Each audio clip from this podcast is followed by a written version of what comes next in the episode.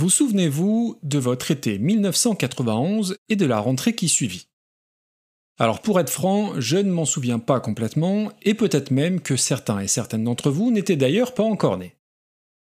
Dans tous les cas, je devais être sur le point de rentrer au collège très certainement, et alors que je me préparais à découvrir les charmes de la sixième, entre cours de sciences nat, de MT et autres interro surprises, eh bien pendant ce temps-là, la phase du rock s'apprête à être, en l'espace de trois mois, radicalement bouleversée.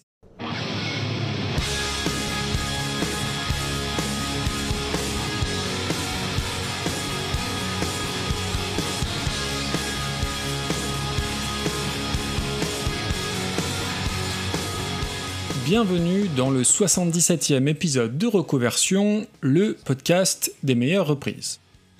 Avant d'attaquer pour de bon une quatrième et nouvelle saison dès le mois prochain, je vous propose aujourd'hui un hors-série, un très gros morceau que je diffuserai en deux parties bien distinctes, où je vais vous parler des trois mois qui ont tout simplement changé la face du rock. Il y a 30 ans tout pile, 1991.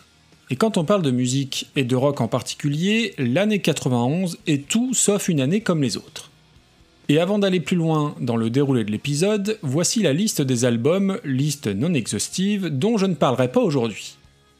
Auberge de Chris Rea, Green Mine de Dinosaur Jr., Arise de Sepultura, Out of Time de REM, Blue Lines de Massive Attack, l'éponyme de Temple of the Dog, Guiche des Smashing Pumpkins, Innuendo de Queen, Artung Baby de U2, Dangerous de Michael Jackson, Loveless de My Bloody Valentine, Marchand de Cailloux de Renault et Butcher at Birth de Cannibal Corpse. Ça, c'est pour la frange la plus fleur bleue de mon audience. Vous en conviendrez, tous ces albums ont en commun d'être d'excellents disques, et tous sont sortis en 91, ce qui nous donne une idée assez précise de la quantité complètement folle de très très bons albums sortis il y a tout juste 30 ans.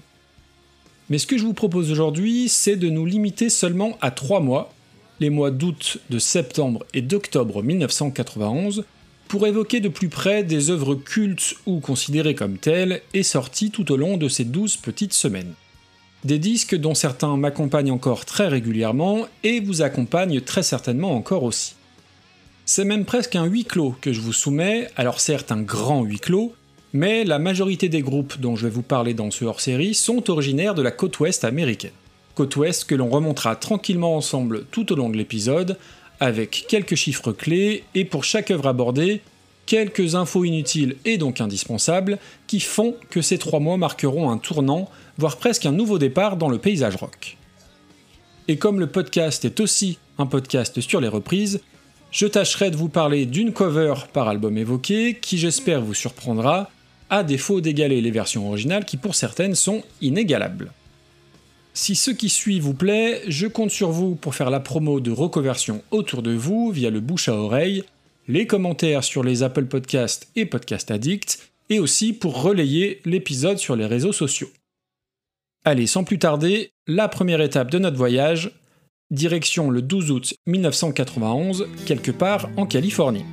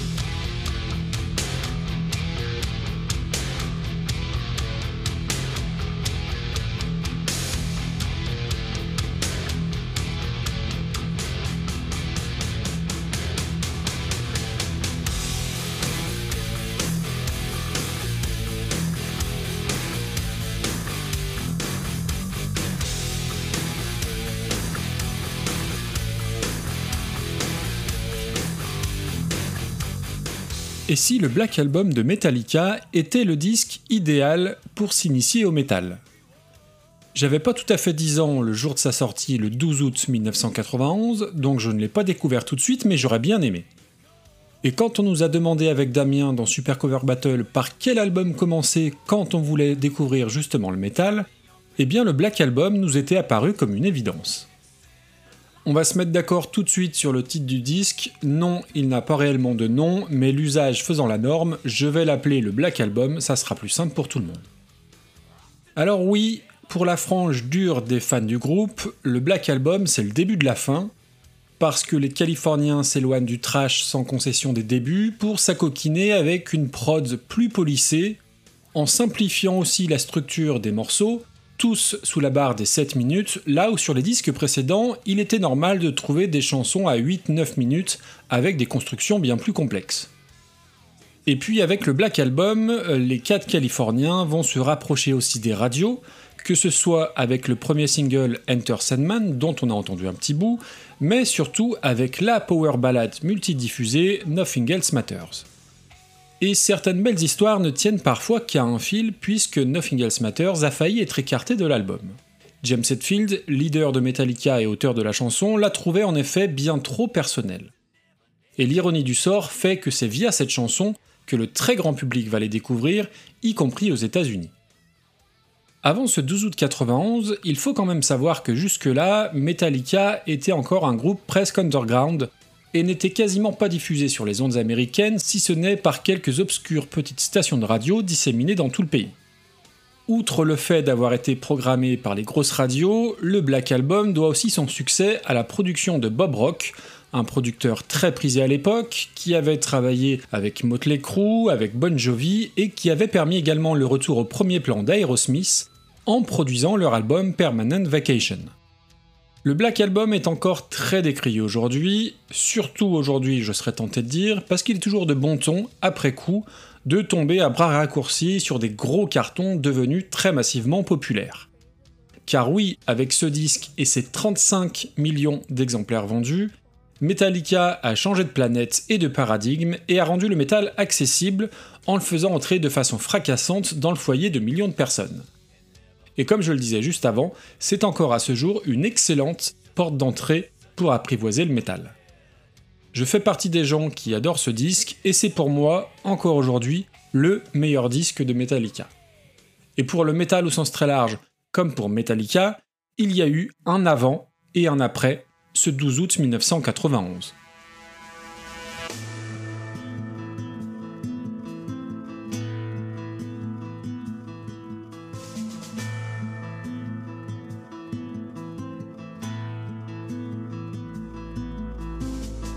Nous battons des œufs et cuit-cuit, ils sont durs. Alors non, je suis pas en train de faire un AVC, mais c'est simplement l'hallucination auditive qu'on peut entendre dans la première phrase de The Unforgiven, quatrième single du Black Album.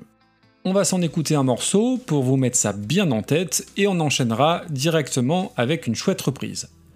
Je le répète, et vous n'entendrez désormais plus autre chose, nous battons des œufs et cuit-cuit, ils sont durs.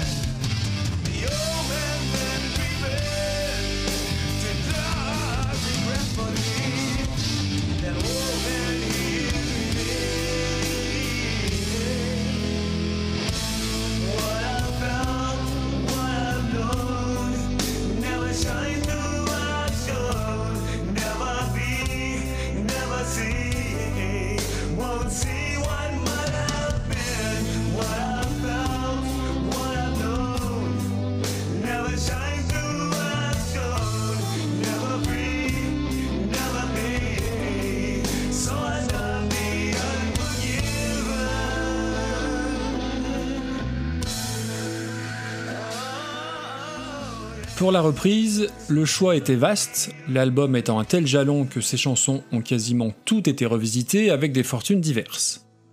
J'aurais pu vous mettre une des 53 reprises de l'édition collector des 30 ans qui est sortie ces jours-ci, avec plein d'artistes très variés, de Dave Gahan à Biffy Clyro, en passant par Saint-Vincent ou Isia, avec je pense plusieurs versions de Nothing Else Matters ou Enter Sandman mais j'ai préféré vous diffuser The Unforgiven, issu de l'album tribute Metallic Metal.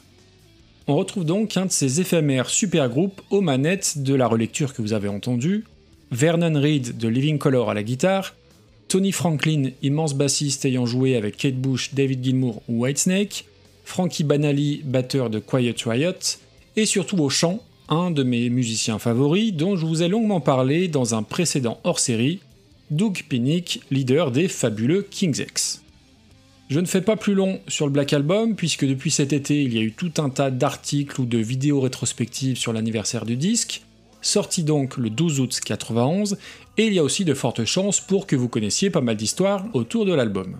Ce que vous ne savez peut-être pas en revanche, c'est que le lendemain, le mardi 13 août 91, alors oui à l'époque, les sorties d'albums ne sont pas toutes le vendredi. Eh bien, le 13 août 91, c'est aussi le jour de sortie du premier album éponyme d'une formation dont on parle souvent dans Super Cover Battle, Mr. Bungle, le premier groupe de Mike Patton et dont le style est juste impossible à définir, puisque ça va du jazz au grind en passant par de la fusion totalement déjantée. Alors l'album n'a pas eu le retentissement du Black Album de Metallica, il s'est pas vendu à 35 millions d'exemplaires, mais c'est une référence importante de la musique expérimentale et je pouvais pas ne pas le mentionner puisqu'il s'inscrit dans le cadre de ces trois mois complètement fous. Pour la suite, on va quitter la Californie et se rendre 800 miles plus au nord et avancer de 15 petits jours dans le temps.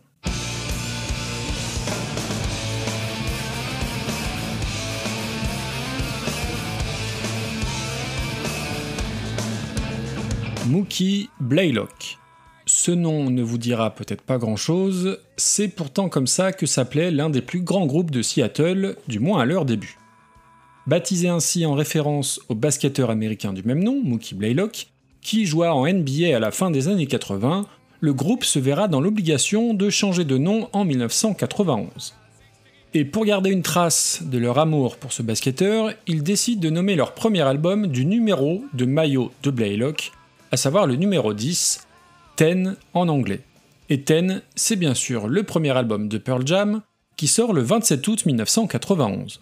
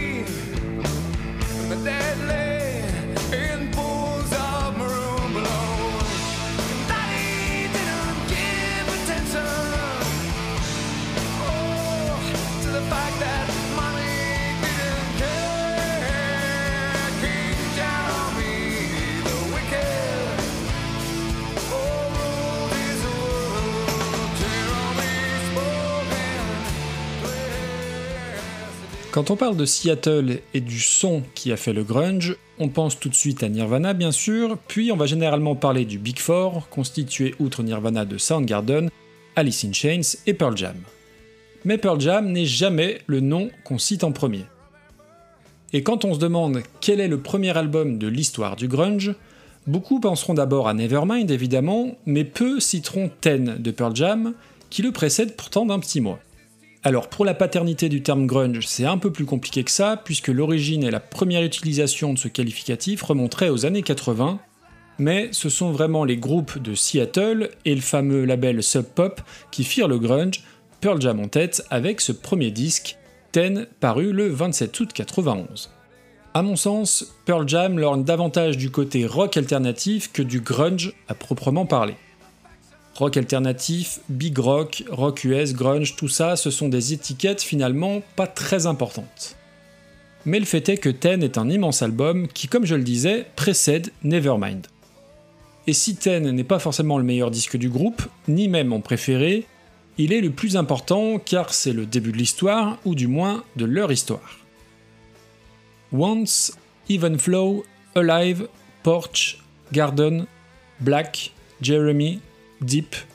On peut pas franchement dire que la bande Vedder ait fait preuve de beaucoup d'imagination pour nommer les chansons de Ten. Ils feront moins l'économie de mots deux ans plus tard sur l'excellent Versus, en appelant un de leurs titres Elderly Woman Behind the Counter in a Small Town.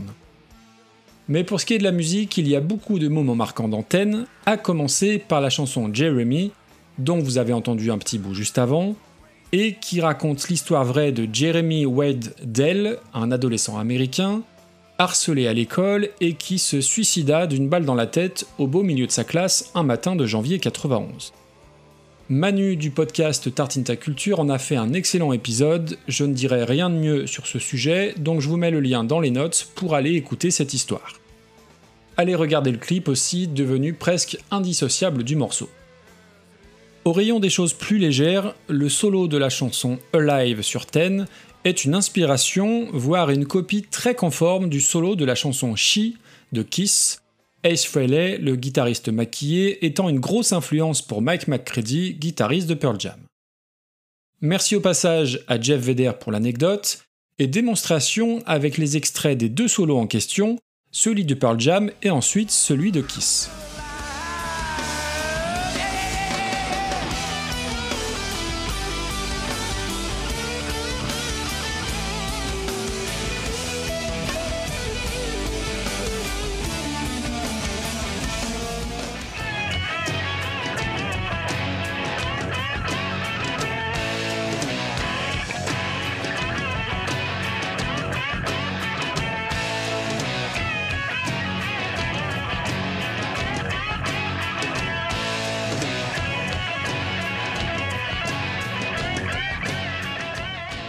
Hommage, plagiat, copie, à vous de vous faire une idée. De mon côté, je vais vous parler maintenant de la plus belle chanson de l'album Ten. Je dirais même de la plus belle chanson de Pearl Jam, ça c'est sûr, voire de la plus belle chanson de 1991, voire de la plus belle chanson de Seattle, voire peut-être même un peu plus. Prévu pour être le cinquième single par la maison de disques et programmé pour être une balade qui cartonnerait sur les radios, c'était sans compter sur le refus des membres du groupe, la trouvant trop fragile et ne voulant pas qu'elle soit écrasée sous le poids de la machine promotionnelle. Alors je vais tricher un peu et je vais vous diffuser la version acoustique enregistrée l'année suivante, en 1992, que je trouve encore plus incroyable. Voici donc Black de Pearl Jam.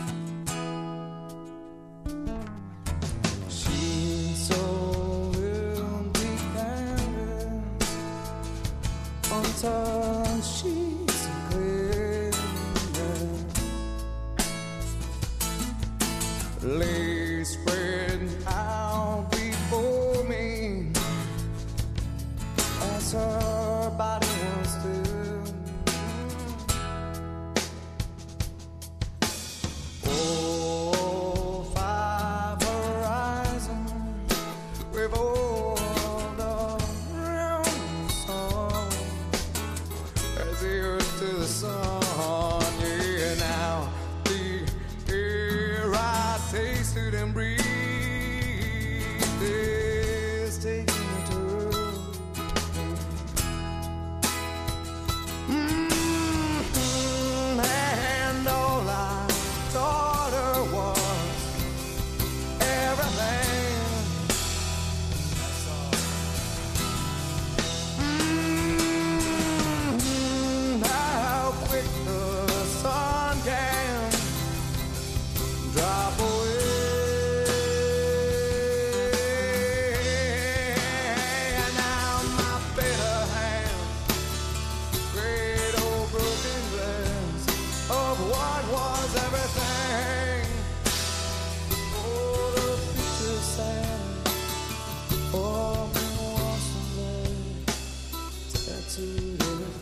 C'était la magnifique Black par Pearl Jam, issue donc du MTV Unplugged capté en 92. Pour trouver une reprise correcte et intéressante, eh ben je peux vous dire que ça a été assez compliqué. Des covers de Pearl Jam, il y en existe déjà pas des kilos, mais de bonnes covers issues de Ten, c'était quasi mission impossible. Je pense qu'une de leurs chansons les plus reprises, c'est Just Brief, même Anneke van Kasbergen s'y est frotté, mais pas de bol, la chanson date de 2009 sur l'album Backspacer. J'en ai quand même trouvé deux. Une que je vous réserve pour la toute fin du hors-série, donc dans la deuxième partie à venir, parce qu'elle a une résonance toute particulière, et une qu'on va s'écouter tranquillement maintenant. Elle est signée par un groupe, ou plutôt par un collectif musical dont on a déjà parlé dans un épisode de Super Cover Battle, où il reprenait Jenny in a Bottle de Christina Aguilera. C'est le Scott Bradley Postmodern Jukebox, associé pour l'occasion à la chanteuse Courtney Frazier. Alors c'est aux antipodes de la rage contenue de la version originale, c'est jazzy sans être trop chiant, il y a un côté lounge triste et il y a pas mal de choses musicalement qui vont amener une couleur très différente au morceau, même si elle ne peut rivaliser avec la version d'Eddie Vedder et sa bande. Vous retrouverez le titre de Scott Bradley dans la playlist de l'épisode ou sur leur album de reprise sobrement appelé OK Crooner. C'est parti.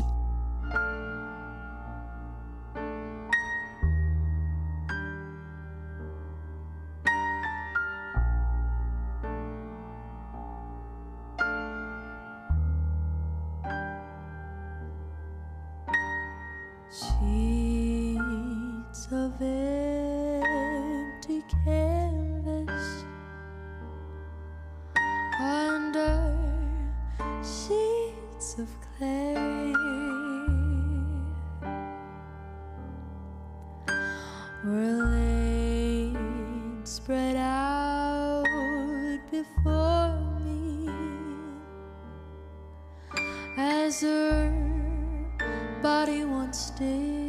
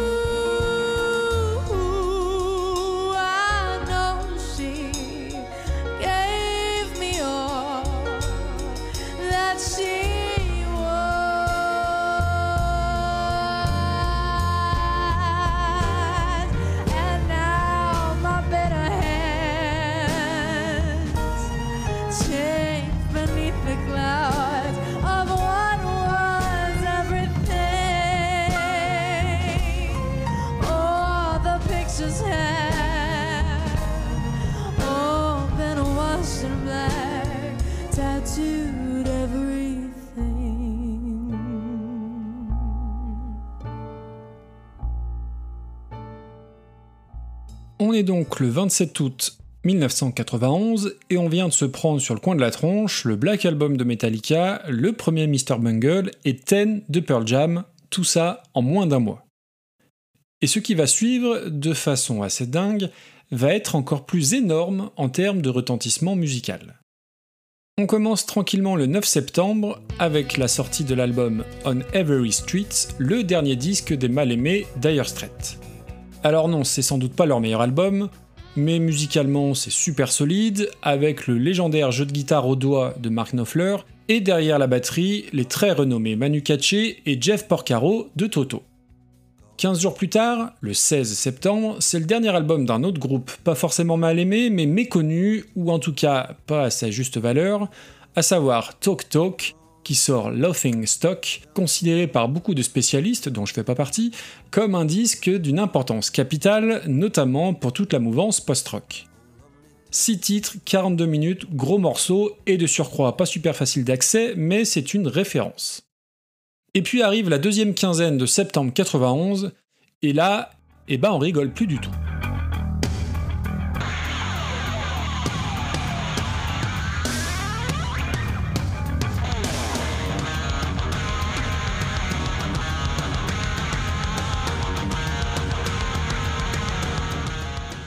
Commence le lundi 16 septembre 1991 où après un silence discographique de 3 ans, le groupe le plus méchant du rock and roll revient avec un double album, les Use Your Illusion 1 and 2 de Guns N' Roses. Deux disques avec les mêmes visuels, l'école d'Athènes, une peinture de Raphaël, mais avec des couleurs de fond différentes, le jaune et le rouge pour le premier, et le bleu et le violet pour le second.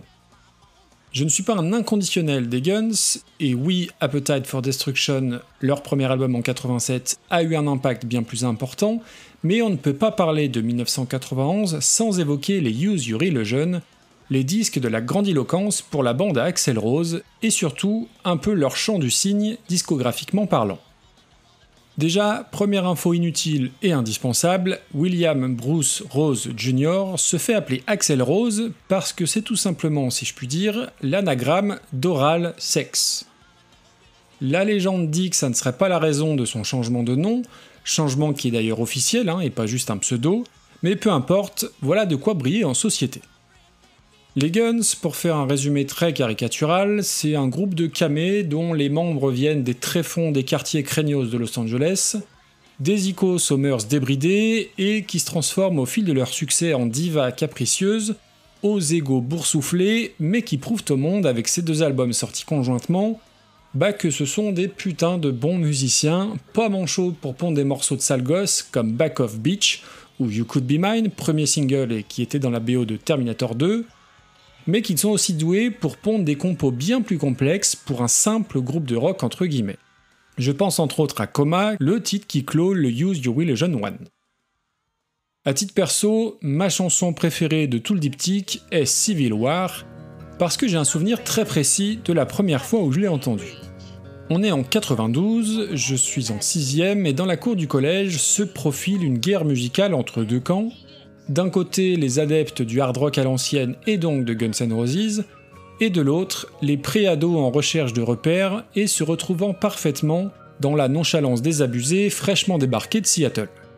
Je ne suis encore dans aucun des deux camps, je serai un petit peu plus tard dans le troisième, celui des métalleux dopés au compo de 20 minutes de Dream Theater. Mais je dois avouer que j'ai connu les Guns via Civil War et surtout je les ai connus et écoutés bien avant Nirvana et bien avant la déferlante grunge. Le public en tout cas répond présent tout de suite, puisque le lundi 16 septembre 91, en deux heures de vente s'écouleront 500 000 exemplaires. Alors certes en cumulant les Use Your Illusion 1 et 2, mais ce sont des scores qui feraient évidemment beaucoup rêver aujourd'hui.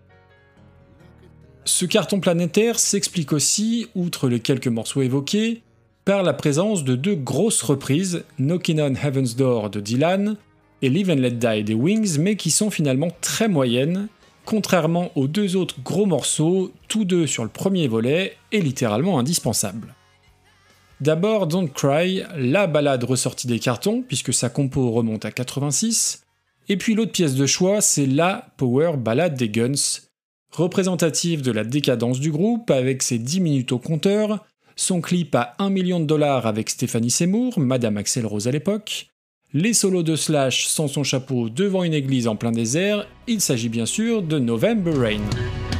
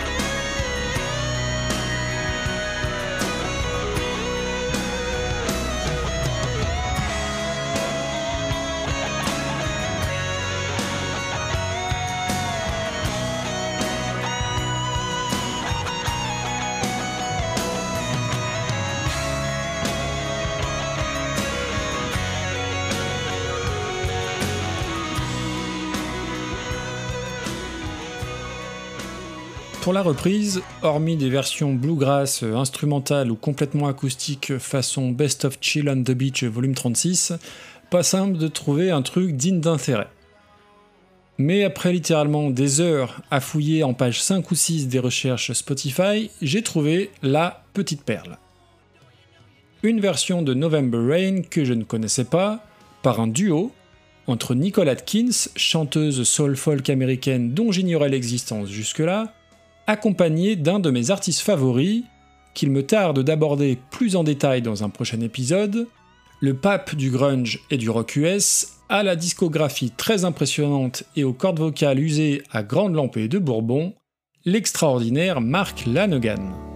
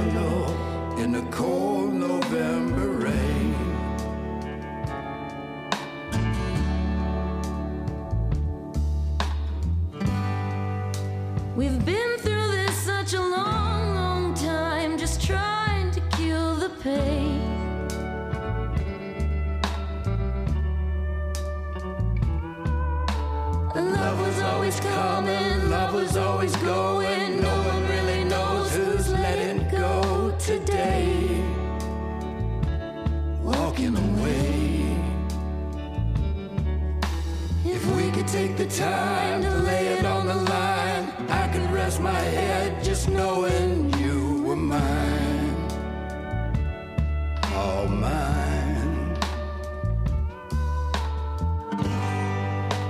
So if you wanna love me, darling, don't refrain.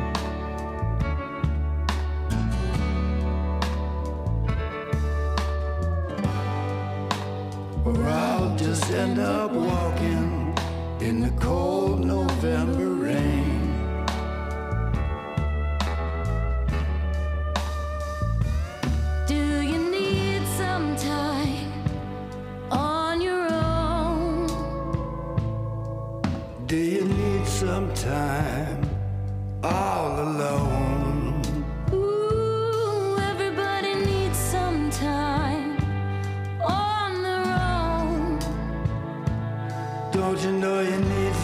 time all alone?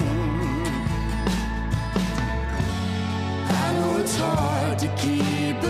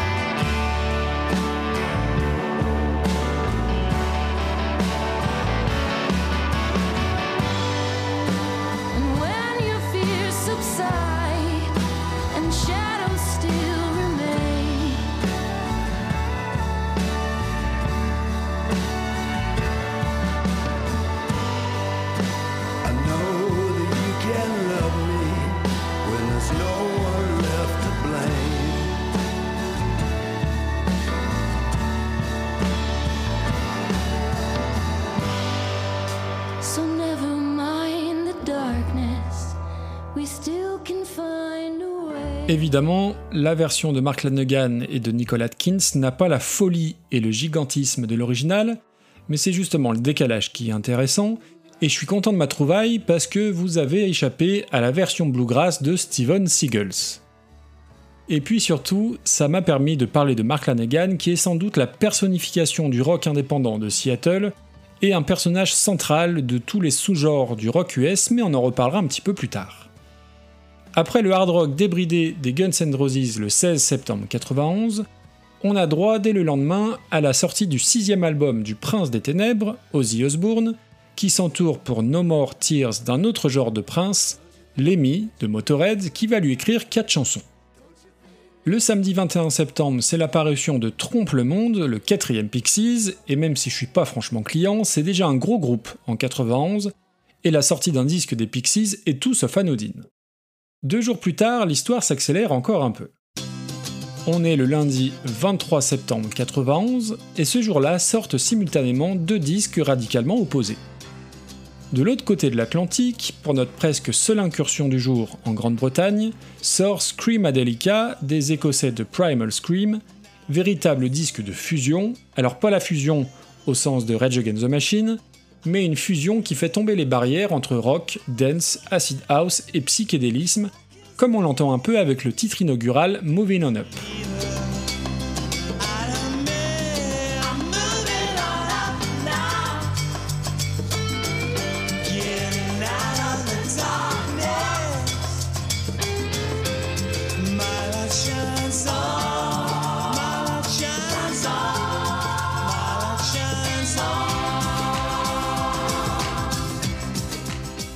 C'est un album très particulier qui dénote un peu dans la sélection du jour, mais c'est un disque fondateur encore cité par toute une scène comme une véritable influence.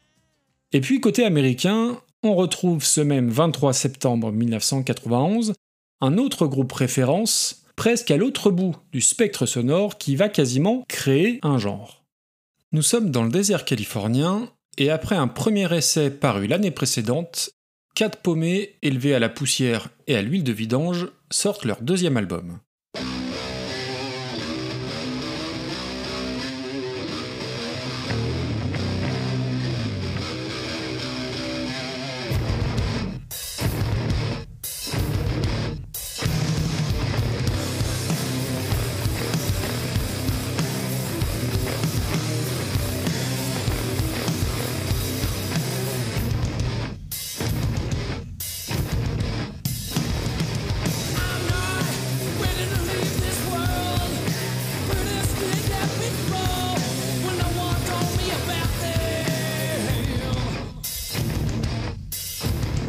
Il s'agissait d'un extrait de la chanson I'm Not de Caius, groupe constitué alors de Brand Bjork à la batterie, de Nick Olivieri à la basse, de John Garcia au chant et du jeune Josh Homme, future tête pensante des Queens of the Stone Age à la guitare. L'album est un four à l'époque, et c'est davantage de la suite de leur discographie dont on se souviendra, Welcome to Sky Valley en tête, mais ce sont quelque part les prémices du stoner qui sortent de terre ce 23 septembre 1991. Si le sujet du stoner et de Cailleuse vous intéresse, je vous invite à aller écouter l'épisode 41 de Recoversion qui leur était en partie consacré. Nous sommes le 23 septembre 1991 et on vient de voir défiler le Black Album de Metallica, Ten de Pearl Jam, Use Your Illusion des Guns N' Roses, de la fusion rock Acid House avec Screamadelica, ainsi que l'acte de naissance du stoner, rien que ça, en l'espace d'à peine deux mois. Et dès le lendemain, le mardi 24 septembre 1991, tout cela sera presque balayé d'un revers de main puisqu'une double tornade s'apprête à déferler sur les ondes. Et pour en savoir davantage, je vous donne rendez-vous dans la deuxième partie disponible dès la semaine prochaine. A très vite